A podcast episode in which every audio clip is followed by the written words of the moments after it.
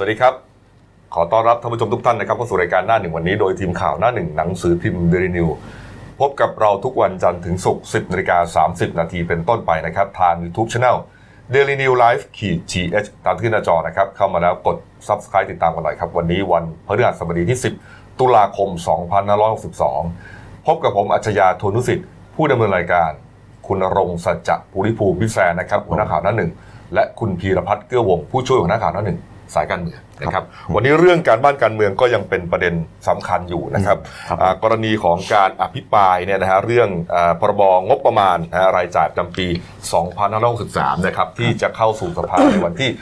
17-18 ตุลาคมนี้ และอาจจะต่อเนื่องถึง 19 ด้วยเนี่ยนะฮะใช่ครับเพครับราะเบื้องต้นคือฝ่ายค้านบอกว่าวาระแรกเนี่ยอืมสองวันตามที่กำหนดกันมา มันไม่พอ เนื่องจากเราไม่ได้มีสภาที่พูดได้ง่ายว่า ไม่ได้มีสภาที่มาจากการเลือกตั้งเนี่ยมาห้าถึงหกปีแล้วอืมแล้วก็ครับที่ผ่านมาคือสนชเนี่ยพูดได้ง่ายว่าพรบงบประมาณเนี่ยเวลาแรกก็อภิปรายกันสามสิบนาทีเองมั้งที่ฝ่ายค้านก็ลองคือมาโจผ่านมกัตีนเร็วอะผ่านกันเร็วมากผ่านกันเร็วมากก็เลยกลายก็เลยกลายเป็นว่าเขาก็บอกว่าอ้าวถ้าอย่างนั้นคือเที่ยวเนี้ยยิ่งฝ่ายค้านยิ่งเสียงปริ่มด้วย ยิ่งอภิปรายให้เต็มแม็กไปเลยเออนี่ฮะยิ่งอภิปรายให้เต็มแม็กไปเลยนะมันที่มีประเด็นบอกว่าเอ๊ะมันจะผ่านไม่ผ่าน เพราะว่าเสียงนี่มันปิ่มน้ำอย่างที่คุณธีรพัฒน์บอกนะเมื่อวานนี้บิ๊กป้อมครับพลเอกประวิตยวงษ์สุวรรณรองนายกรัฐมนตรีอะก็พูดถึงประเด็นนี้นะครับ บอกว่าอ่าหากไม่ผ่านขึ้นมาจริง ๆ เนี่ยนะเออนะฮะไม่ผ่านก็เป็นจริงเนี่ย ก็จำเป็นที่จะต้องทำตามที่คุณวิษณุเครืองามรองนายกอีกท่านหนึ่งบอกเนี่ยนะบอกว่าก็ต้องยุบสภา นะนี่ฮะแต่ก็ยังยืนยันว่ารัฐมนตรีที่ดำรงตำแหน่งสสเนี่ยมีสิทธิ์ที่จะลงมติร่างนี้ได้ด้วยครับอันนี้จะเป็นที่ถกเถียงกันอยู่นะว่าตกลงแล้วเนี่ยรัฐมนตรีที่เป็นสสเนี่ยไปยกมือให้ได้หรือเปล่าเป็นที่ถกเป็นที่ถกเถียงกันนะครับอืมก็คือทางคุณวิษณุเครืองามเนี่ยท่านก็บอกว่าในรัฐธรรมนูญว่าในรัฐธรรมนูญพศ60เนี่ยไม่ได้บังคับไว้ครับ ว่าคนที่เป็นรัฐมนตรีเนี่ยที่เป็นสสด้วยเนี่ยจะลงมติโหวตไม่ได้ อืมแต่ทีเนี้ย ก็คือทางพรรคฝ่ายค้านเขาก็โยงกับมาตรา 163 นะครับเขาครับก็เขาก็บอกว่า อ้าว ถ้าอย่างนั้นคือมันก็เข้าข่ายผลประโยชน์ทับซ้อนนะ เพราะว่าคือรัฐมนตรีคืองบประมาณตัวนี้มันเป็นงบประมาณของฝ่ายบริหารอืมงบประมาณตัวนี้มันเป็นงบประมาณของฝ่ายบริหาร ดังนั้นก็คือการที่รัฐมนตรีจะมายกมือโหวต มันจะทำให้เกิดกรณีที่เหมือนกับ ก็จะก็คำเดิมนั่นแหก็ละคือเป็นงบประมาณของกระทรวงคุณเนี่ยแล้วคุณเป็นรัฐมนตรีกระทรวงเนี้ยแล้วคุณก็มาโหวตให้ผ่านเองอย่างเงี้ยโดยการไม่ได้เออมันจริงๆมันมีมันมันเขาถามว่ามันเหมาะหรือเปล่าล่ะเขาบอกว่ามันมันเป็นเชิงมารยาททางกะมันเป็นเชิงมารยาททางการเมืองไงเมืองเพราะว่ามันไม่ควรอืมแต่ทีนี้คุณคือทางคุณวิษณุเขาก็บอกว่ามันไม่ได้มีกฎหมายบังคับนี่อืมแต่ฝ่ายแต่ทางฝ่ายค้านที่เขาเถียงเนี่ยเขาก็บอกว่ามันเป็นเรื่องของอ่าเหมือนกับ ประเพณีปฏิบัติหรือมารยาททางการเมืองอะแม้กระทั่งพักฝ่ายรัฐบาลเองนะครับ ก็คือคุณเทพไทยเสนพงษ์เนี่ย ซึ่งเขาก็บอกว่า คุณเทพไทยก็บอกว่าตามรัฐธรรมนูญมาตราหนึ่งหกสามเนี่ย ครับอ่ามันไม่ควรอืมันมันไม่ควรทำมันไม่ควรมันไม่ควรทำแต่แต่ที่ผ่านมามันก็ไม่มีไม่ใช่เหรอคุณพีอย่างที่นี้ผ่านมามีไหมผมที่จำผ่านมาส่วนใหญ่ที่ผ่านมาเอาเอาเป็นว่าถ้าสมมุติว่าตามรัฐธรรมนูญ40นะคนที่เป็น รัฐมนตรีที่เป็นสสเนี่ย สสที่ได้เลื่อนเลื่อนขึ้นเป็นรัฐมนตรีเนี่ย ก็คือเขาจะพ้นจากสภาพสสอัตโนมัติ ไม่มีไม่มีไม่ไม่มีกสสแล้วก็ไปเป็นผู้บริหารเอไปเลอยแต่ว่าพอมาปีเนี้ยพอมารัฐธรรมนูญ60 เนี่ยอืมมันกลายเป็นว่ามันคล่อมสภาพกันอยู่เป็นสสก็ได้เป็นรัฐมนตรีก็ได้ แล้วครับมันเกิดปัญหาว่าในขณะนี้มันเกิดปัญหาว่าโอเคพักร่วมฝ่ายค้านนะเอ้ยพักร่วมรัฐบาลนะครับ อย่างของประชาธิปัตย์อย่างของประชาธิปัตย์อย่างของภูมิใจไทยเนี่ย อ่าเขาก็ขอให้อ่า คนที่เป็นรัฐมนตรีเนี่ยที่ไม่ใช่หัวหน้าพักกับเลขาพักลาออกอืมคือทำให้เราเห็นว่าอย่างคุณจุลินทร์ลักษณะวิสิทธิ์กับคุณเฉลิมชัยศรีอ่อนเนี่ย ซึ่งเป็นหัวหน้ากับเลขาประชาธิปัตย์เนี่ยยังคล่อมอยู่อืมแต่คุณจุติไกรเลิกคุณหญิงกัลยาอะไรเนี่ยเราออกไปจากสจอดจากสสแล้ว แล้วก็ทางของภูมิใจไทยก็ยังมีคุณอนุทิน หัวหน้าพักกับคุณศักดิ์สยามซึ่งเป็นเลขาธิการพักนะครับยังครับยังคล่อมอยู่อืมมันก็เกิด มันก็เกิดสภาพปัญหาว่าอ้าวถ้าคุณจะแม่รัฐมนตรีโหวตเนี่ยมีโอกาสในภาวะเสียงปริ่มอย่างเนี้ย มันมีโอกาสที่จะไม่ผ่านสูงมากเลยนะ คือคือเรื่องเนี้ยนะ ผมผมไปมองย้อนกลับไปเป็นหลายสิบปีเลยนะ ไม่เคยเกิดประเด็นนี้ขึ้นก็นั่นไงอันเนื่องมาจากว่าไม่เคยมีเหตุเสียงปริ่มน้ำอย่างนี้มาก่อนถูต้องไม่ต้องมาถกเถียงกันเออนะเอาคุณไม่โหวตแค่ฆ่าคนสิบคน แต่เสียงมันเกินกันเป็นร้อยเสียงออใช่ก็ไม่จำเป็นจะต้องมาพูดถึงประเด็นนี้ถูกไหมฮะใช่ไม่มี แต่ปรากฏว่าไอ้อ่ารัฐบาลชุดนี้นะฮะมีปัญหาเรื่องเสียงปริ่มน้ำเพราะฉะนั้นทุกอย่างทุกองค์คาพยทุพกที่เสียง มีความหมายหมดไปงัดเอามาเลยรัฐมนตรีที่ ตอนนั้นที่บอกจะโหวตไม่โหวตอะเอ้ยต้องมาคุยกัน มันเลยเป็นประเด็นถกเถียงกันอยู่นะตอนนี้ ก็เลยก็เลยกลายเป็นว่าเนี่ยเขามอบหมายให้คุณสัมพันธ์เลิศนุวัฒน์เนี่ย อืม ไปประสานงานพักเล็กที่แบบเหมือนกับ อืม แสดงท่าทีว่าอาจจะไม่เข้าอาจจะไม่อาจจะเป็นฝ่ายอาจจะเป็นพักทำงานเสรีอะคือไม่ร่วมทั้งรัฐบาลทั้งฝ่ายค้านเนี่ย ซึ่งประกอบด้วยพักวงชนชาวไทยของคุณ พิเชษฐ์สติรัชวานพักอืมไทยศรีวิไลของคุณมงคลเป็นฝ่ายค้านอิสระนะอ่าเมื่พักอวานเมื่อวานพักของคุณมงคลกิจ แล้วก็พักของพักรักพลังเอ้ยพักพลังท้องถิ่นไทยของคุณชัตตปูลเนี่ย ก็คือให้ไปขอให้คุณสัมพันธ์เลิศนุวัฒน์เนี่ยเป็นคนประสานให้พักพวกเนี้ยมาให้เสียงหนุนรัฐบาล ผมนิดเดียวคุณกบอันนี้นิดเดียวแล้วเดี๋ยวข้ามไปเรื่องงบประมาณเลย นิดเดียวว่าคือผมไม่เข้าใจว่าทำไอสิ่งที่รัฐธรรมนูลไม่ได้เขียนไว้ อันนี้ไม่ไม่ได้อาจารย์ไม่บอกรัฐธรรมนูลไม่ได้บอกไว้ถูกไหมอืม รัฐธรรมนูลไม่บอกไว้บางทีรัฐธรรมนูลไม่บอกไว้บอกว่าเฮ้ยอย่างนี้ยไม่บอกไว้ก็ต้องตีความว่าผิดรัฐธรรมนูลบอกไว้แสดงว่าตีความว่าไม่ได้บอกไว้แสดงว่าตีความว่าทำไมสรุปมันอะไรกันแน่ หรือมันแล้วแต่เรื่องอีก แล้วแต่เรื่องอีก แล้วแต่คนจะพูด แล้วแล้วแล้วแต่แต่ว่าใครจะพูดแล้วแต่ว่าใครจะได้หรือเสียประโยชน์ถูกต้อง แล้วแต่ว่าอยากจะได้อะไรนั้นผ่านเป็นว่ามาเลยปะแล้วก็กลายเป็นว่า แล้วก็กลายเป็นว่าอ้าวทีเนี้ยเขาก็ครับบอกว่าถ้ารัฐมนถ้าจะให้รัฐมนตรีโหวตด้วยอื มมันจะมีมันจะมีปัญหาโอเคว่าหนึ่งเรื่องผลประโยชน์ทับซ้อนครับ แล้วก็สองก็คือว่าถ้าเกิดเรื่องนี้มีคนติดใจขึ้นมาอืมแล้วไปยื่นสารรัฐธรรมนูญให้ตีความมันจะส่งผลให้งบประมาณช้าไปอีกหรือเปล่า นี่ไงก็อย่างที่คุณเทพเขายื่ไทนยอยู่นี่แล้แหละวคุณอืมเทพไทยเสนพงศ์สสนครศรีธรรมราชของประชาธิปัตย์เขาบอกที่คุณพีรพัฒน์บอกเมื่อกี้นี่แหละอืมนะครับว่าเอ่อขอฝากไว้หน่อยกันแล้วกัน ว่าอาจจะมีคนไปยื่นนะให้สารรัฐธรรมนูญตีความแล้วมันจะเป็นปัญหานะฮะเอ่อ กรณีของที่เอ่ออาจจะขัดกับบทบัญญัติรัฐธรรมนูญมาตรา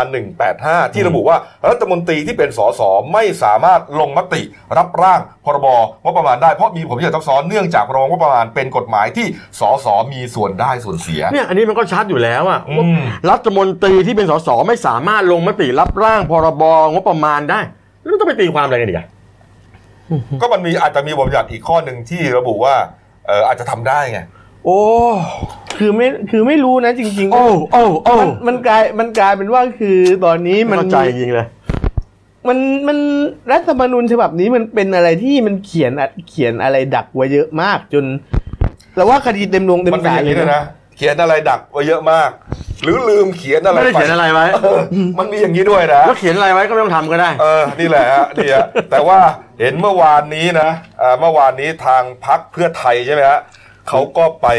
อ่าไปสัมมนาสัมมนากันนะครับที่ที่ไหนฮะหัวหินหัวหินที่เพชรบุรีเนี่ยนะครับอ่าเพชรบุรีที่หัวหินรีสอร์ทแอนด์สปานะครับที่จังหวัดเพชรบุรีนะก็มีสมาชิกพรรคเพื่อไทยทั้งประเทศเลยนะ มาร่วมงานกันอย่างพร้อมเพรียงกันแน่นอนนะหัวหน้าพักคุณสมพงษ์อมรวิวัฒน์นะฮะก็ไปนะฮะก็พูดถึงประเด็นเรื่องของการโหวตนี่แหละ เพราะว่าเพื่อไทยเนี่ยเขามีประเด็นว่าอ้าวอาจจะมีสสบางส่วน เป็นเป็นงูเห่าไปยกมือให้รัฐบาลก่อนหน้านี้ที่มีข่าวว่าจะมีสสบางไปนั่งกินข้าวกับคนนู้นคนนี้พักนู้นพักนี้ไงอืมแล้วเขาก็บอกอย่ามาแหก มติพักอย่ามาแหกสวนไม่ได้มติพรรคเด็ดขาดนะอืมแล้วไม่พอก็บอกว่าถ้าเกิดรัฐมนตรีโหวตเมื่อไหร่เนี่ยนะเดี๋ยวเรื่องถึงสารรัฐธรรมนูญแน่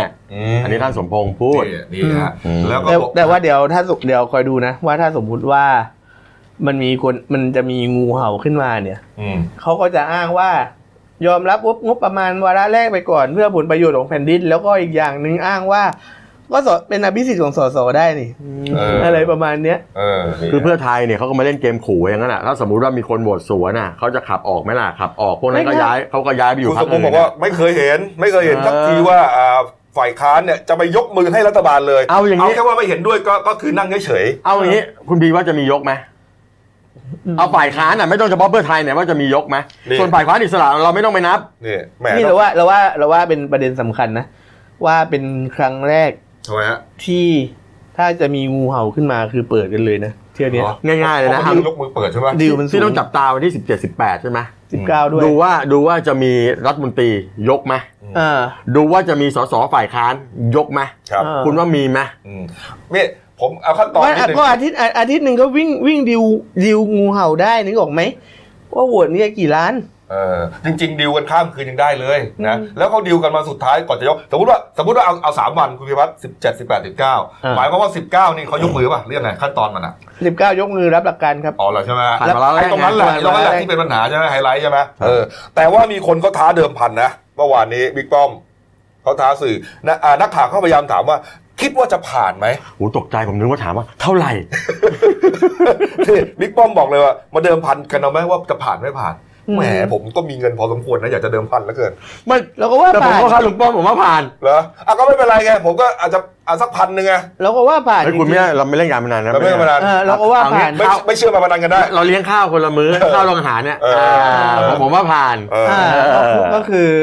แนวถ้าลุงป้อมพูดขนาดเนี้ยน่าจะแปลว่าผ่านแล้วขออืมบอกว่าเรื่องดีลดีลกันเนี่ยคือพูดง่ายๆว่ายิ่งใกล้ปิดโหวตยิ่งแพงนะนี่ยิ่งใกล้ปิดโหวตยิ่งแพงคุณ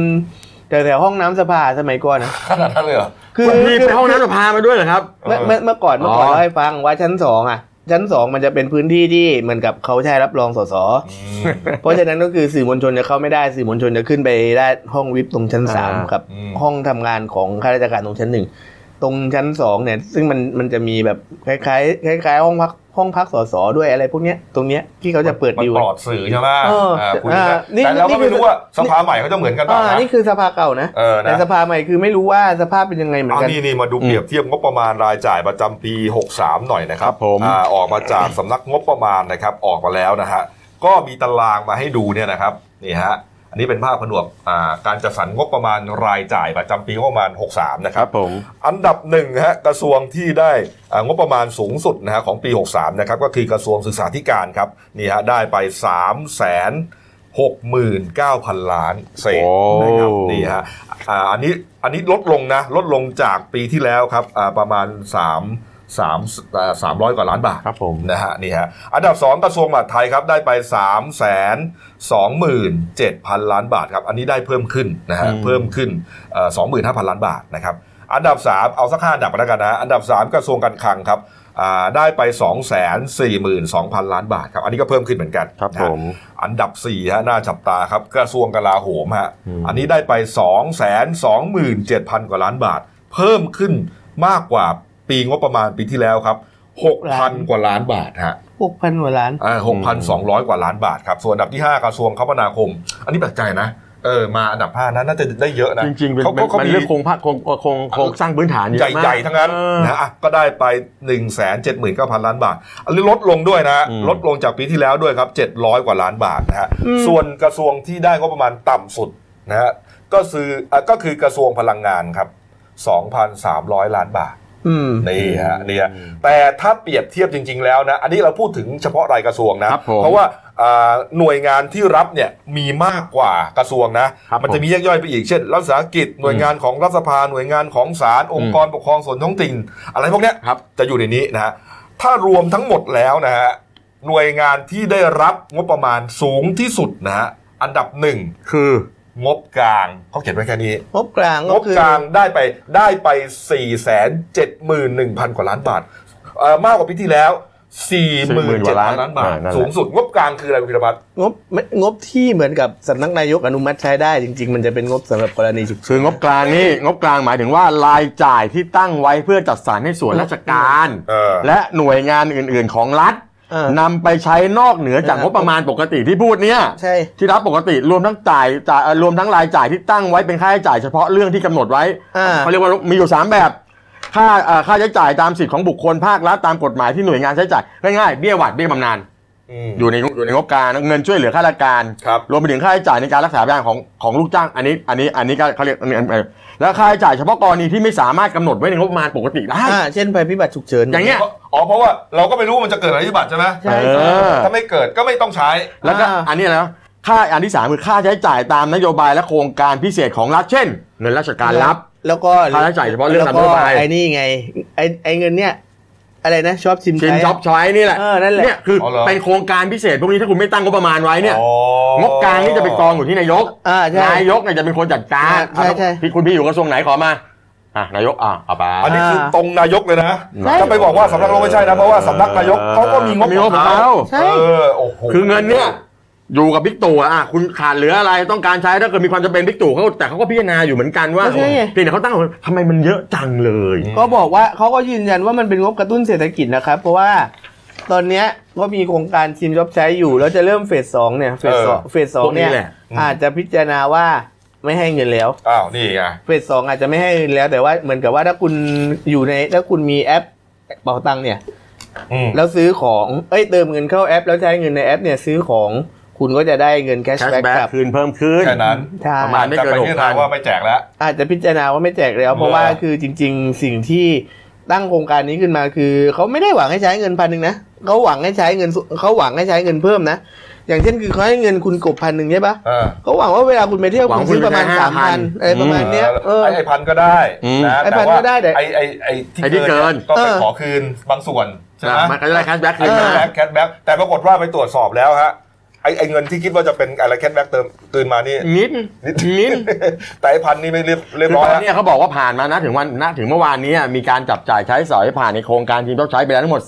4,300 กว่าล้านบาทครับเออผ่านกันไป4,300 กว่าล้านปรากฏว่าส่วนใหญ่เป็นการใช้กระเป๋าแรกคือเงินกินเปล่า 1,000 บาทเนี่ยใช้พวกนี้ใช้เยอะเงินฟรีอะแล้วไอ้เงินที่ไม่ฟรีเนี่ย ใช้นิดนึงพอให้ถึงพันเว้ยเฮ้ยบ้านพอเว้ยไหมพอไหมอ้าวแล้วอันก็นี้พอแล้วก็จริง ๆ คือคนที่ลงทะเบียนคนที่ลงทะเบียนรอบแรกไว้มันมัน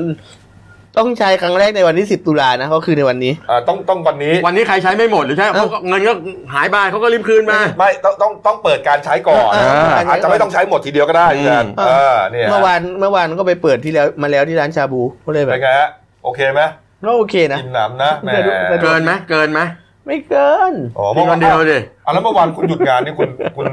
มีไปธุกินระชาบูเหรอเนี่ยมีธุระอ๋อนะอะมีอีกนิดเดียวเรื่องชิมช็อปใช้ครับเมื่อวานนี้ครับคุณชันกิจเดชวิทักษ์นะครับ ผู้ช่วยรัฐมนตรีประจำสำนักนายกรัฐมนตรีครับเขาไปลงพื้นที่ตรวจสอบห้างสรรพสินค้าแห่งหนึ่ง แถวแถวๆปู่เจ้าสมิงพรายที่สมุทรปราการอืมพบนะว่าห้างนี้มีการจัดโปรโมชั่นลดแลกแจกแถม ดึงดูดประชาชนนะให้มารับสิทธิ์นะอ่า ให้มาแลกรับคูปอง 1,050 บาท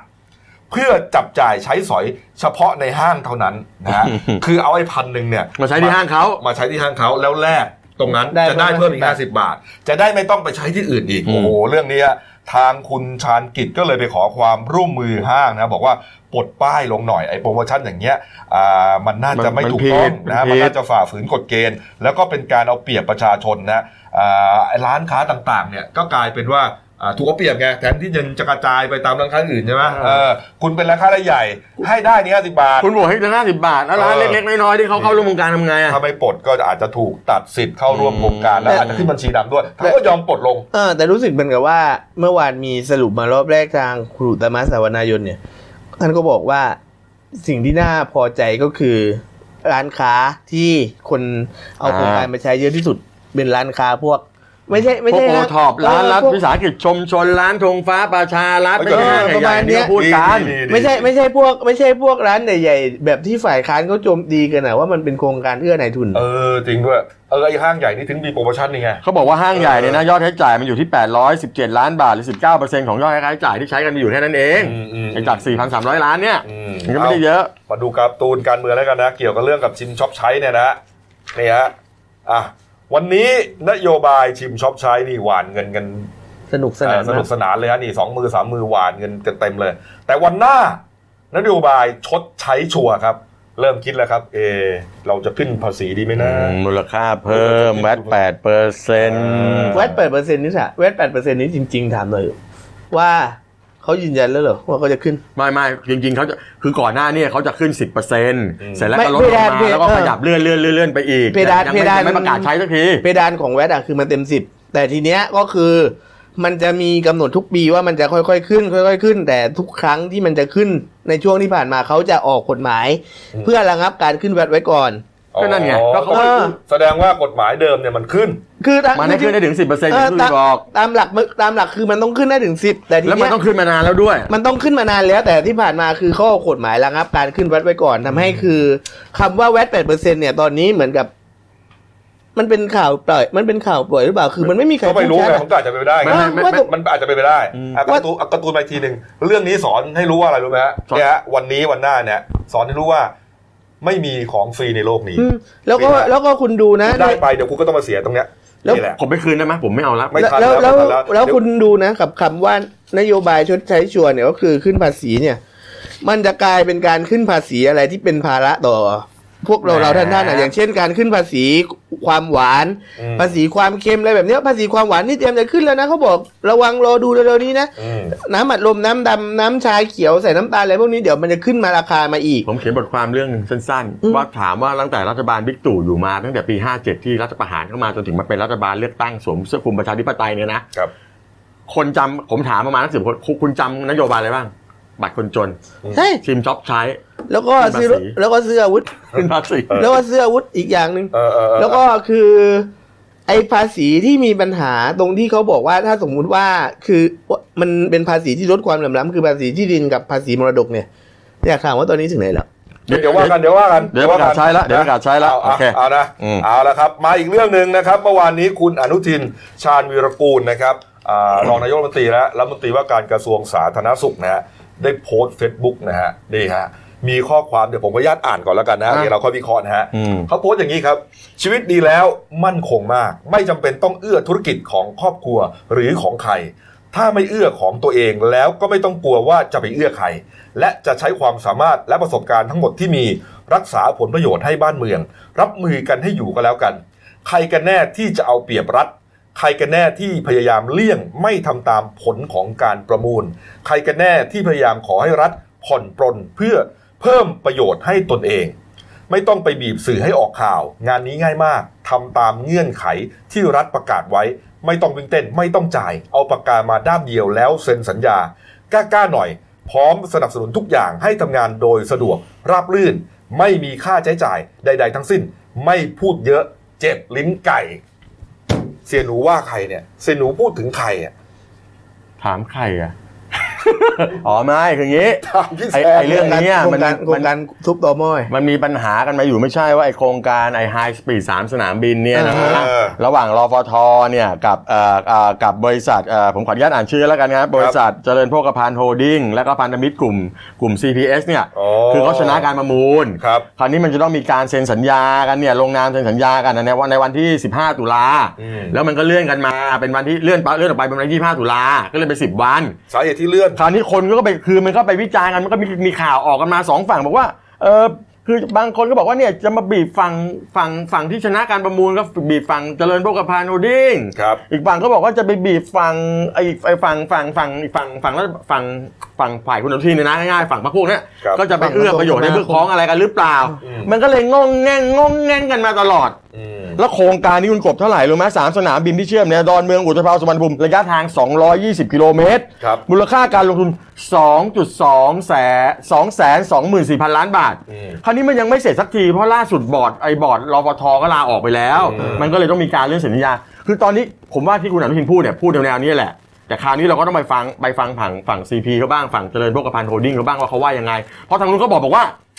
ก็จะลงนามจะอะไรคุณยังไม่ได้ส่งมอบพื้นที่ให้ผมอะไรยังไงมันติดปัญหาในเรื่องของวางท่อมันมีท่อน้ำมันท่อก๊าซอะไรวางกันอยู่ โครงสร้างมันมีปัญหาอเอยู่อและจริงๆโครงการนี้ก่อนหน้านี้ตั้งแต่ได้ตั้งแต่สมัยรัฐบาลก่อนหน้าเนี่ยรัฐบาลอะไรนะก่อนนี้รัฐบาลอะไรนะคสชใช่ไหมครับ เออแหมก็ออกก็ออกชื่อหน่อยดิเออ คือมันได้มันมันได้กันไปแล้วแล้วก็ปรากฏว่าเขาก็บอกว่าจริงๆมูลค่าที่ได้เป็นแค่ห้าหมื่นกว่าล้านบาทเนี่ย แล้วจมันริงๆมูลบาปค่าเป็นความเป็นจริงของแถวมักกะสันแถวอะไรที่อย่างนั้นมันมันสามแสนล้านในอนาคตจะเป็นแปดแสนล้านอะไรประมาณเนี้ยอืมอืมมันก็เลยมีปัญหาขึ้นคราวนี้ก็ไปบอกว่าคุณอนุทินเข้ามาเพื่อจะแบบมันมีปัญหามาดึงมามาลากมายื้อมากระตุกหรือเปล่าเพราะว่าคุณศักดิ์สยามก็เป็นรมวการนาคมอยู่อืมแต่เขาก็บอกแล้วมันไม่เกี่ยวหรอกเนี่ยคุณอนุทินบอกเนี่ยมันไม่เกี่ยวมันไม่เกี่ยวเรื่องผมก็แสดงว่าพูดถึงเอ่อ PCT เรื่องไอโครงการใน high speed นี่แหละเหรอสามสนามบินแค่นั้นแต่ว่า คือประเด็นเรื่องข้อกฎหมาย ประเด็นเรื่องสัญญามีปัญหาอะไรกันเดี๋ยวเขาไปคุยกัน เหรอเขาบอกว่าไม่แน่นะมีมามีฝ่ายค้านมีพวกเอ่อคนที่เกี่ยวในวงการนี้ก็บอกว่าไม่แน่เผื่อๆเดี๋ยวงานนี้เดี๋ยวเผื่อๆจะมีการเสียค่าโง่กันอีกหรือเปล่าโอ้โห นี่ฮะ แล้วหลายคนก็เรียกร้องให้ยกเลิกโครงการเออ บางคนก็บอกว่าต่อกันไปเถอะอะไรอย่างเงี้ยนี่ถือว่านี่ถือว่าเต็มเต็มเหนี่ยวกันนะนะบิ๊กเอ่อเสี่ยหนูนะฮะไม่ต้องวิ่งเต้นไม่ต้องจ่ายเอาปากกามาด้ามเดียว แล้วเซ็นสัญญากล้าๆหน่อย คืออันนี้ผมไม่รู้ว่าหมายถึงบริษัทไม่รู้ที่หรือเปล่าแต่ว่าเออแต่ว่ามันมีโครงการนี้ที่มันมีปัญหากันอยู่ อืม ประมาณนี้แหละครับ ครับอ้าวเอาปิดท้ายที่เบรกนี้นะที่ข่าวเรื่องยานะครับ หลังจากที่กรมการค้าภายในนะฮะเขาประกาศให้โรงพยาบาลเอกชนนะครับขึ้นทะเบียนค่ายา ซึ่งอันนั้นเนี่ยขึ้นไปแล้วนะฮะหมายถึงว่าประกาศค่ายา ของโรงพยาบาลเอกชนเนี่ยขึ้นเว็บไซต์ของของกรมไปแล้วคุณเรียต้อบงแยร้กอยเป็นสองส่วนการแลกค่ายาค่ายาอันที่สองมันจะเป็นค่ารักษาพยาบาลกับครับค่าบริการทางการแพทย์ถูกต้องฮะค่ายาเรียบร้อยไปแล้วครับปรากฏว่าเมื่อวานนี้ครับคุณประโยชน์เพนสุดนะครับรองที่ปดีกรมการค้าภายในกระทรวงพาณิชย์ก็บอกว่าอ่าขณะนี้ทางกรมนะครับแล้วก็ผู้เชี่ยวชาญทางการแพทย์เนี่ยอยู่ระหว่างการจัดทำค่าบริการ ในการรักษาโรงพยาบาลเอกชน เพื่อประกาศขึ้นเว็บไซต์ของกรมการค้าภายใน ให้ประชาชนที่ต้องการใช้บริการรักษาได้พิจารณา หรือเปรียบเทียบกับอ่า เปรียบเทียบการรักษากับโรงพยาบาลอื่นๆนะฮะหลังจากที่ก่อนหน้านี้ทำเรื่องยาเสร็จไปแล้วครับตอนนี้ฮะก็กำลังเอ่อทำเรื่องของค่ารักษาพยาบาลอืมนะฮะค่าบริการทางการแพทย์ครับผมเนี่ยนะเพราะว่ามันทำยากกว่านะมันมีรายละเอียดเยอะกว่าเขาบอกยาเนี่ยมันยังมีการเปรียบเทียบกันได้พอสมควรอ่าแต่ไอ้เรื่องเนี้ยการบริการอะมันมันมันมันก็เปรียบลำบากว่าเอออืมใครใครบริการดีกว่าใช่บริการเอ่อ ระดับกลาง A B C อปย่างระผมมาณนี้เคยนะไปนอนโรงพยาบาลเลยนะมามาพยพยาบาลมาเช็ดตัวทีสี่คนเลยอะอืมอันนี้ก็บริการดีดีๆไงแต่ถ้าบางที่เนี่ยไม่ใช่จริงบางที่คือผมอยู่ห้องอัพอัพห้องมาไง ก็จะมีพยาบาลมารุมล้อมกันอันนี้พยาบาลก็ค่าพยาบาลก็จะสูงหน่อยนึงแต่ถ้าบางที่เนี่ยพยาบาลอาจจะมาแค่สองคน จริง ๆ ก็เข้าใจแต่มันเนี่ยรุมล้อมเช็ดตัวพี่สี่ผมคนไปผ่าคอมานี่เนี่ยฮะผมผมไปผ่าเอาต่อมน้ำลายออกนี่ไม่งั้นพูดมากกว่านี้อีกนะเนี่ยเหรอผ่าออกไปข้างนึงนี่ออกไปข้างเลยนะออกข้างแล้วเนี่ยส่วนต้องออกอีกข้างเนี่ย เนี่ยเขาบอกว่าค่าบริการอะไรต่างๆเนี่ยมันมีประมาณ 5,000 กว่ารายการ ครับผมเพราะฉะนั้นมันรายละเอียดเยอะนะเขาต้องใช้เวลาหน่อยกันแล้วกันนะครับนี่ฮะในส่วนของการจัดกลุ่มโรงพยาบาลเอกชนออกเป็น 3 กลุ่มนะที่ระบุว่าเป็นกลุ่มที่คิดค่ายาอ่าและค่าบริการแพงสุดโต่งอันนี้กลุ่มแรกนะฮะกลุ่ม 2 ระดับกลาง กลุ่ม 3 คิดค่ายาแบบอนุเคราะห์ผู้ป่วยตอนนี้ คืบหน้าไปแล้วไม่ต่ำกว่า 80%แล้วก็มั่นใจว่าจะประกาศขึ้นเว็บไซต์ของกรมได้ ภายในกลางเดือนตุลาคมนี้แน่นอนนี่ไอ้ส่วนไอ้ไอ้ส่วนไอ้ค่าค่ารักษากับค่าบริการทางการแพทย์เนี่ยเขาบอกว่าเขาขีดเส้นว่าน่าจะเป็นธันวานี้น่าจะขึ้นได้อืมน่าจะขึ้นมันดีตรงไหนมันดีตรงที่ว่า ท่านผู้ชมที่จะไปรักษาที่ไหนเนี่ยเราเปรียบเทียบเลไปยเปรียบเทียบราคาเปรียบดูเทียบเลย ดูไปจากบ้านเลยเออนะเอ้ยไปไหนดีวะไปรู้ A ไป B C รู้ไปเลยไม่ใช่แบบว่าท้องเสียไปนอนโรงพยาบาลบินมาห้าหมื่นไม่หรือว่าหรือว่าป่วยไงไม่ป่วยไงเออพอป่วยเสร็จไปโรงพยาบาลนี่ก็บอกหมอขอดูเว็บไซต์นิดนึงแล้วก็เทียบเลยหมอหมอย้ายโรงพยาบาลย้ายโรงพยาบาลผมจะไปโรงพยาบาลนั้นแล้วอะไรนะท้องเสียห้าหมื่นโอ้โหซื้อยากินสามสิบบาทก็ได้แล้วอะไรประผมมาณผนี้มใช่ว่าไหมคุณพีไปเปลี่ยนกระเพาะเลยดีกว่าเอาละครับพักคู่เดียวครับโอ้เบรกนี้นี่ยาวเหยียดเลยเกินอีกแล้วเหรอกลับมาช่วงหน้าครับ โอ้สาวไปซื้อเตียงนะฮะจะนอนซะหน่อยฮะแมลงประหลาดครับเป็นล้านตัวอยู่บนเตียงฮะนี่ฮะแล้วก็มีจอมโจรเบาหวานครับนี่ครับ อีกเรื่องหนึ่งฮะหมออันนี้น่าสงสารมากโจรเบาหวานอ่ามาคุณวิครูสุรินทร์เหรปอวดท้องไปรักษาพยาบาลฮะหมอวินิจฉัยพลาดเป็นมะเร็งตัดรังไข่ตัดมดลูกทิ้งสรุปแล้วก็ไม่เป็นนะฮะอ้าวโอ้โหนะฮะแล้วก็ดราม่าร้านกาแฟที่ธัญบุรีสี่ข่าวน่าสนใจทั้งนั้นครับ พักครู่เดียวครับเดี๋ยวกลับคุยข่าวกันต่อครับผม จากหน้าหนังสือพิมพ์ สู่หน้าจอมอนิเตอร์ พบกับรายการข่าวรูปแบบใหม่ หน้าหนึ่งวันนี้ โดยทีมข่าวหน้าหนึ่ง หนังสือพิมพ์เดลิวิวออกอากาศสดทาง YouTube d e l i n e w l i v e ขีดทีเทุกวันจันทร์ถึงศุกร์10นาฬิกา30นาทีเป็นต้นไป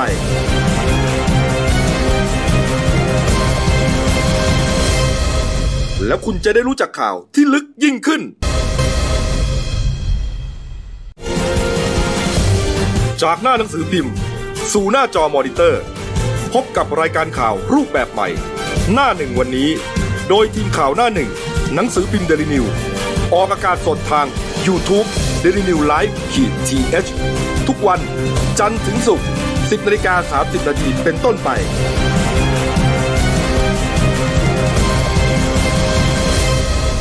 แล้วคุณจะได้รู้จักข่าวที่ลึกยิ่งขึ้น มาแล้วครับ ด้วยความรวดเร็วครับอ่าเบรกสองของรายการนั่นในวันนี้ครับ พบกับพี่โอ๊คครับ คุณภูพานภูมิพงศ์ครับผู้ช่วยนักข่าวนั่นเองสวัสดีครับ มีสาวคนหนึ่งครับ มีเรื่องจะเล่าให้ฟังครับ ใน Facebook นะฮะฉันคือวัคซีนความรักฆ่าบาดทะยักอารมณ์ฮะเขามาโพสต์บอกว่าเอ่อมีสาวไปซื้อเตียงมาได้ไม่ถึงเดือนนะฮะกะจะมานอนให้สบายซะหน่อยครับซื้อเตียงมาอ่าแล้วก็ที่นอนเนี่ยนะห้าฟุตนะฮะอันนี้ที่เขาซื้อคือซื้อเตียงนะซื้อเตียงนะห้าฟุต ก็หุ้มหนังอย่างดีจากร้านค้าแห่งหนึ่งครับ ใช้ไม่ถึงเดือนนะจู่ๆมีแมลงตัวเล็กๆ เล็กจิ๋วฮะสีขาวๆไต่ออกมาตามตะเข็บเตียงเนี่ยรอยเย็บเนี่ยนะยั่วเยี้ยดูฮะเนี่ย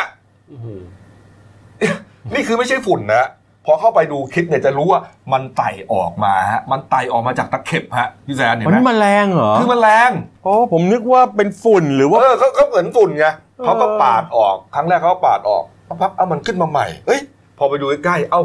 มันมีชีวิตนี่หว่า มันคือแมลงนี่หว่า ก็ยังไม่รู้ว่าแมลงอะไรนะฮะ แล้วก็ออกมาจากไอ้ตะเข็บเตียงนั่นหมายความว่าเขาก็บ่นนะในคลิปบอกว่า โอ้โห นอนมาเป็นเดือนแล้วเนี่ย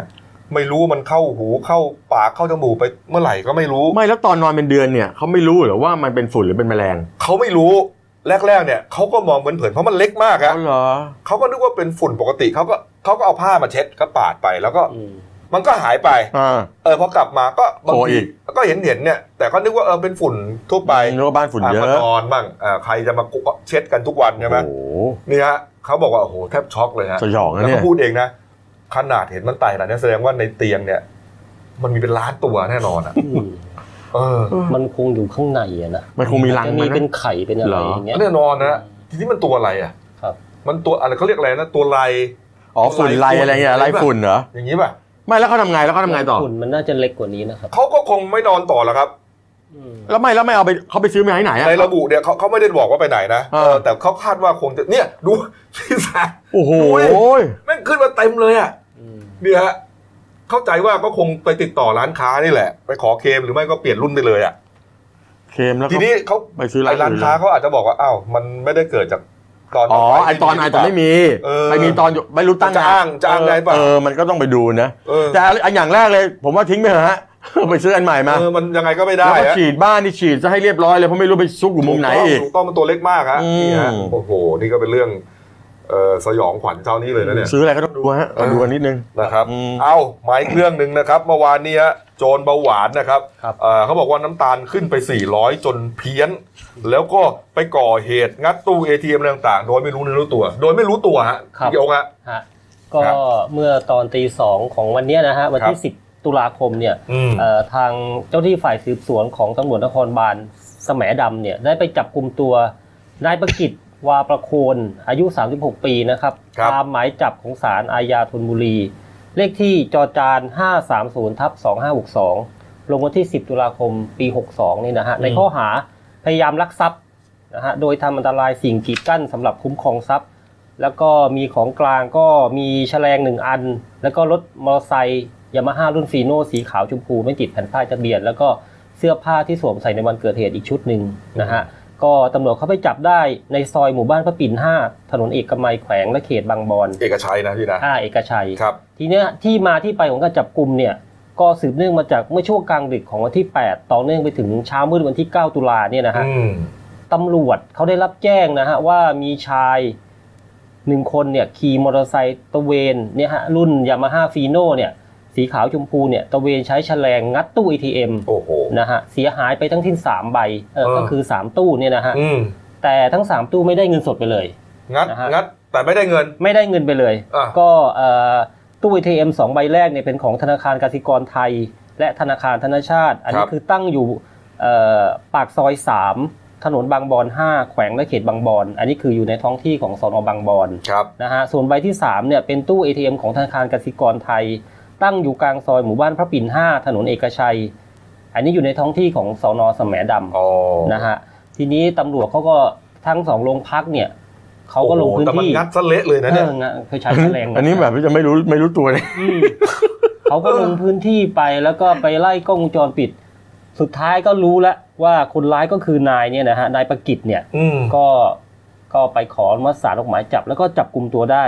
ครับ สอบสวนเนี่ยนายประกิต เนี่ยนะฮะใส่หมวกกันน็อกเนี่ยนะครับอืมฮะก็ให้การรับสารภาพเป็นคนก่อเหตุจริงครับนะฮะเขาอ้างอย่างนี้นะฮะว่าเอ่อสาเหตุที่ไปก่อเหตุเนี่ยเพราะว่าก่อนที่จะไปงัดตู้ ATM เนี่ยเขาเขาบอกว่าเขาไปดื่มเบียร์ไปประมาณ 6-7 ขวดโอ้โหนะฮะแล้วก็ประกอบกับเพิ่งได้รับการฉีดอินซูลินอืมเอ่อแค่โรอิคนเบาซูหลิวานนเข้าสู่ร่างกาย เนื่องจากป่วยเป็นโรคเบาหวานน้ำตาลขึ้น 400 กว่า นะฮะโอ้โหคือไปเพิ่งไปหาหมอมาแล้วก็หมอก็ฉีดอินซูลินให้อ่านะฮะแล้วก็เขาก็บอกว่าเนี่ยไอ้สองอย่างทั้งแอลกอฮอล์ทั้งอินซูลินเนี่ยมันทำให้เขาเกิดอาการขาดสติแล้วก็เพี้ยนนะฮะแล้วก็ก็ก็เลยขี่มอเตอร์ไซค์เนี่ยแบบเอานี้แฉก็ลได้งไปงัดเอ้ยอืมแล้วจริงใช่ไหมเนี่ยคือก็คือน้ำตาลขึ้น แล้วก็เลยทำให้ไม่รู้ตัวไปทำอะไรพวกนี้จริงเหรอมะผมถามผมพูดนะ เมา เมา ไอเมาเบียร์แหละโอ้โหแล้วไปทำของเขาเสียหายเยอะเลย เมาเบียร์แล้วก็จะไปอะโอ้ยไม่มีหรอกกฎหมายที่ไหนฉีดอินไม่รู้ว่ากฎหมายคือคุณเมาแล้วคุณก็จะไปห่อเหตุไปก่อเหตุลักทรัพย์พี่บอกเลยนะลัผมทรัว่าพย์ผมไม่มีสติจริงอืมๆขนาดกางเกงขาสั้นที่ใส่ไปก่อเหตุเนี่ยยังใส่กลับด้านเลย อันนี้อันนี้ไม่ไม่รู้ความเพี้ยนแล้วนะฮะเนี่ย ไม่ต้องกับผมเมากลับบ้านบางทีผมก็ใส่กางเกงกลับด้าน มันก็ไม่เกี่ยวกันหรอก อ๋อมันนั้นไม่ก็ไวไปไม่ใส่ไม่ได้หมายถึงว่าใส่จากข้างนอกกลับบ้านนะกันเอาเหรอเหรอคือกลับบ้านแล้วเปลี่ยนเสื้อผ้าชุดนอนอะใส่กลับด้านก็มีอ๋อคือประเด็นคือผมว่าเขาก็อะยังดีเมาใส่ถูกตัวมานะใส่ถูกคนอะเออเขาเขาเมาเขาเมาผมก็เมาซะก่อน อันนี้เขาเมาเออเออเออสรุปแล้วฟังไม่ขึ้นเนาะไม่ขึ้นตำรหรวจอกเขาบอกเออเออโอเคใส่กลับด้านก็ใส่กลับด้านแต่มึงเจอข้อหาไปฮะหลายข้อหาเลยใช่ไหมพี่โกพี่โอ๊คอะใช่ใช่ก็เนี่ยฮะทำลายคือพยายามลักทรัพย์โดยทำละทำอันตรายสิ่งกีดกั้นเพื่อคุ้มครองทรัพย์เนี่ย ก็ส่งดำเนินคดีทั้งสองสอนอเลยก็คือแสมดำแล้วก็บางบ่อนโอ้โหนะครับไม่แต่อันนี้นะต้องไปน่าจะไปถามหมออยู่เหมือนกันนะว่าคุณหมอครับมันเป็นไปได้ไหมครับว่าเขาเพี้ยนนะเอนะอเขาเขาเขาฉีดอินซูลินไปแก้ไอไอ้เรื่องเรื่องเบาหวานเนี่ยแล้วเขากินเบียร์เข้าไปมันจะทำให้เขาเหมือนกับว่าขาดสติไม่รู้ตัวเออเออเป็นไปได้ไหมอืมหมายถ้าเกิดในทางการแพทย์บอกว่าเป็นไปได้ขึ้นมานี่บึ้มบึ้มๆเลยนะเนี่ยไม่แต่แต่ดูดูดูจากช่วงเวลาที่เขาก่อเหตุเนี่ยคือช่วงกลางดึกของวันที่ 8 ต่อเนื่องไปถึงวันที่ 9 เนี่ย ผมว่ามันใช้เวลายาวนะคุณคุณจะขาดสติกันหลายชั่วโมงขนาดนั้นเลยเหรออืมอืมไม่เป็นไรไม่เป็นไรเดี๋ยวเดี๋ยวผมครับผมมีเพื่อนเป็นหมออยู่เดี๋ยวผมลองไปถามดูเอานะครับครับผมดีฮะเรื่องของคุณหมอก็ยังมีอีกเรื่องหนึ่งนะครับครับ เมื่อวานนี้มีคุณแม่นะครับ คุณแม่วัยห้าสิบกว่าเนี่ยนะครับก็ไปร้องเรียนกับทนายความนะครับชื่อว่าอ่าคุณทนายรณรงค์แก้วเพชรนะฮะครับอันนี้ผมรู้จักกันดีนะครับครับเป็นผมประธานเครือข่ายรณรงค์ทวงคืนความยุติธรรมในสังคมเขาบอกว่าลูกสาว ที่อายุ 30 กว่าเนี่ยไปรักษาที่โรงพยาบาลแห่งหนึ่ง แต่หมอวินิจฉัยผิดเป็นมะเร็งไปตัดรังไข่ตัดอะไรเขาสุดท้ายนี่เขาเขาเรียกว่าใช้ชีวิตไม่ได้ตามปกตินะครับผมโอ้โหคือคุณแม่ท่านนี้ครับ ชื่อคุณนางเอ่อวันนรีนะฮะอายุ 56 ปีหูเขาก็บอกว่าห่อเอกสารหลักฐานอะไรเต็มๆแบบไปหาทนายทนายรณรงค์นี่แหละครับอืมก็บอกบอกว่าเนี่ยลูกสาวเนี่ยชื่อนางสาว ศินวพรอายุ30ปีอายุ34 ปีเนี่ยเป็นคุณครูโรงเรียนโรงเรียนเอกชนแห่งหนึ่ง ครับ เคยมีรายได้เดือนละ20,000กว่าบาท ก็ปรากฏว่าอยู่ๆวันดีคืนดีวันที่ 18 มิถุนายนเนี่ยลูกสอ่าปี61นะคุณกบปี61ลูกสาวเนี่ยเกิดปวดท้องแล้วก็ถ่ายไม่ออกทานอาหารไม่ได้อาเจียน เออ ก็เลยไปโรงพยาบาลแห่งหนึ่งในจังหวัดนี่แหละ ครับ ไปที่โรงพยาบาลคราวนี้คุณหมอก็ดูก็บอกเป็นเคสฉุกเฉินต้องผ่าตัดฉุกเฉินเลย เนื่องจากวิจัยเอ่อวินิจฉัยว่าเป็นมะเร็ง โอ้โห วิธีการทำไง ก็ต้องผ่าตัดเปิดหน้าท้องเป็นแผลยาวประมาณ 12 นิ้วเลย เออแล้วก็ตัดมดลูกกับรังไข่ทิ้ง ตัดมดลูกรังไข่เขาทิ้งเลย เปิดทวารหนักทางหน้าท้อง เอาชิ้นเนื้อไปตรวจเปลี่ยนทางเดินไตใหม่ ผ่านไปหนึ่งสัปดาห์ หมอเอาชิ้นเนื้อไปตรวจพบว่าไม่ได้เป็นมะเร็ง เอาแล้วไปตัดรังไข่ตัดอะไรก็ออกหมดแล้วอะก็นี่ไงทำให้ปัจจุบันเนี่ยนะฮะเอ่อน้องน้องศิลวพรของเราเนี่ย โอ้โห ก็สภาพร่างกายก็ไม่ปกติแล้วทำงานไม่ได้ ต้องไปรับฮอร์โมนที่โรงพยาบาลประจำแล้วก็ไปตรวจร่างกายประจำเลย อืม คราวนี้คุณแม่บอกว่าคุณแม่เขาบอกก็ไปร้องเรียนที่ศูนย์ดำรงธรรมว่าเอ๊ะแบบนี้หมอจะวินิจฉัยผิดหรือเปล่า เสร็จแล้วก็กระทรวงสาธารณสุขก็จ่ายเงินค่าเยียวยามาให้แล้ว 2 4 0 0 0 0 บาท ตามมาตรา 41 ของสบชสำนักหลักประกันสุขภาพแห่งชาตินี่แหละ ครับก็ปรากฏว่าตอนนี้ลูกสาวทำงานไม่ได้คุณแม่บอกเงินที่เคยได้อะไม่ไม่มีแล้วแล้วก็เดือนไม่ละสองหมื่นเออเพราะคุณลูกก็เป็นเสาหลัก เงินที่เคยได้จากการทำงานปกติไม่ก็ไม่ได้ได้ แถมต้องมาล้มหมอนนอนเสือทำงานไม่ได้อ่านะแล้วเข้าออกโรงพยาบาลอีก นี่คราวนี้ไม่พอเส้นประสาทหูหูรูดเนี่ยเสื่อมโอ้โหเขาบอกว่าต้องดูแลกันแบบนี้ไปทั้งชีวิตกลายเป็นคนป่วยแบบติดเตียงอะไรประมาณนั้นเลยแล้วจะไปเอาเงินที่ไหนมาดูแลคุณแม่บอก คราวนี้ก็ไปขอก็ก็ไปขอความช่วยเหลือจากกองทุนยุติธรรม ซึ่งกองทุนเนี่ยเขาก็ตอบรับมาแล้วแล้วล่ะว่าเห็นเป็นชาวบ้านเนี่ยไม่ไม่มีเงินไม่มีทองก็อะเดี๋ยวจะช่วย ก็เลยมาปรึกษาทนายความอ่ารณรงค์อีกมเขาบอกตอนนี้ลูกสาวเป็นเสาหลักรายได้ไม่มีคราวนี้ทนายทนายรณรงค์แกก็บอกบอกว่าเนี่ยคดีเนี่ยนะก็มีอยู่สองอย่างคือหนึ่ง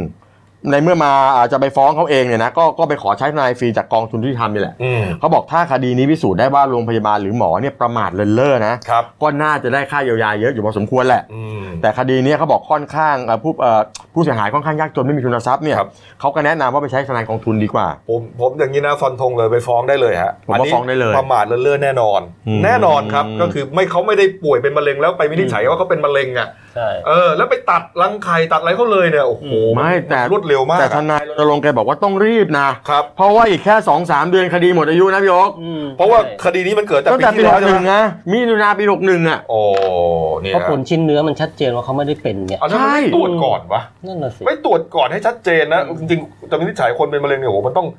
มันต้องแน่ใจนะเพราะมันเป็นเรื่องใหญ่ใช่นะเรื่องใหญ่ของชีวิตเขาอะ ผมว่าจริงๆแล้วเดี๋ยวก็ต้องไปไปดูกันนะต้องให้ความเป็นธรรมกับใช่ผู้เสียหายเขานะอืมเขาเรียกว่าแบบนี้เขาเรียกว่าผู้เสียหายทางการแพทย์ถูกต้องฮะถูกต้องอืฮะมแล้วก็มีเยอะแล้วนะลักษณะพวกนี้เนี่ยนะใช่เอออันนี้ชัดเจนจริงๆแล้วหลายรายก็ชนะนะหลายรายก็ชนะคดีด้วยครับครับผผมมเอาปิดท้ายที่ข่าวนี้ฮะเป็นข่าวจาก Facebook ข่าวชาวบ้านนะฮะ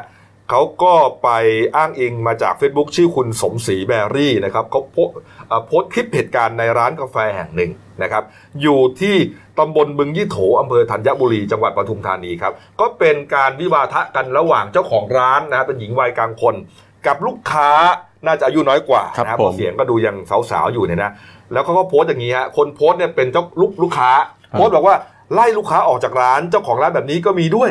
ลูกค้าประจำระวังนะคะ วันดีคืนดีจะโดนไล่ออกจากร้าน ไล่ลูกค้าด้วยวิธีดึงปลั๊กคอมออกแล้วยกพัดลมไปให้ลูกค้าคนอื่น 2 ตัวเลย ผู้ผู้ดีเก่าเขามารยาทกันแบบนี้หรือนี่ฮะประเด็นก็คือว่าอ่าเจ้าของร้านเนี่ยไม่พอใจที่ลูกค้ารายนี้นั่งตั้งแต่เช้าตั้งแต่เที่ยงจนเย็นเลย5-6ชั่วโมง นั่งอยู่ที่เดิมแล้วก็ซื้อกาแฟไปแก้วหรือ 2 แก้วนะฮะแล้วยิ่งกว่านั้นก็คือเอาโน้ตบุ๊กมาที่มาตั้งที่ร้าน แล้วก็เสียบ ใช้ไฟขอที่ใช้ร้านไฟของเขาด้วย ยาวเหยียดเลยครับนะฮะก็เลยเป็นประเด็นว่าโอ้โหเขาก็รู้สึกว่ามันนานไปอืมมันนานไปนะฮะแล้วก็อ่าก็เนี่ยมีการเถียงกันนะนะว่าอย่างนี้เนี่ยเอ่อไม่ได้หรอกนะเพราะว่ากาแฟมันแก้วหนึ่งเอ่อเราก็ไม่รู้เท่าไหร่นะครับผมสี่สิบห้าสิบเนี่ยโอ้โหสี่สิบบาท40บาท กาแฟแก้วสี่สิบบาทอืมนะแต่ใช้ไฟนานแล้วก็เหมือนกับนั่งกันนานเช้ายันเย็นเกินเลยไปอะถึงแม้ว่าร้านนี้เนี่ยจะเป็นโอเพนแอร์ก็ตามครับผมไม่มีแอร์ไม่มีแอร์นะแต่ว่า มันก็นานอะ ก็เลย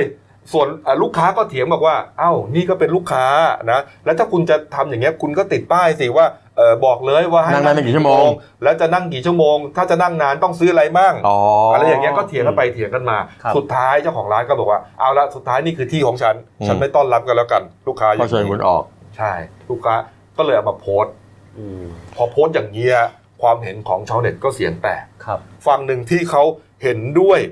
กับลูกค้านะอ่าก็บอกว่า เออก็ถูกนะเออถ้าอย่างนี้เนี่ยเออ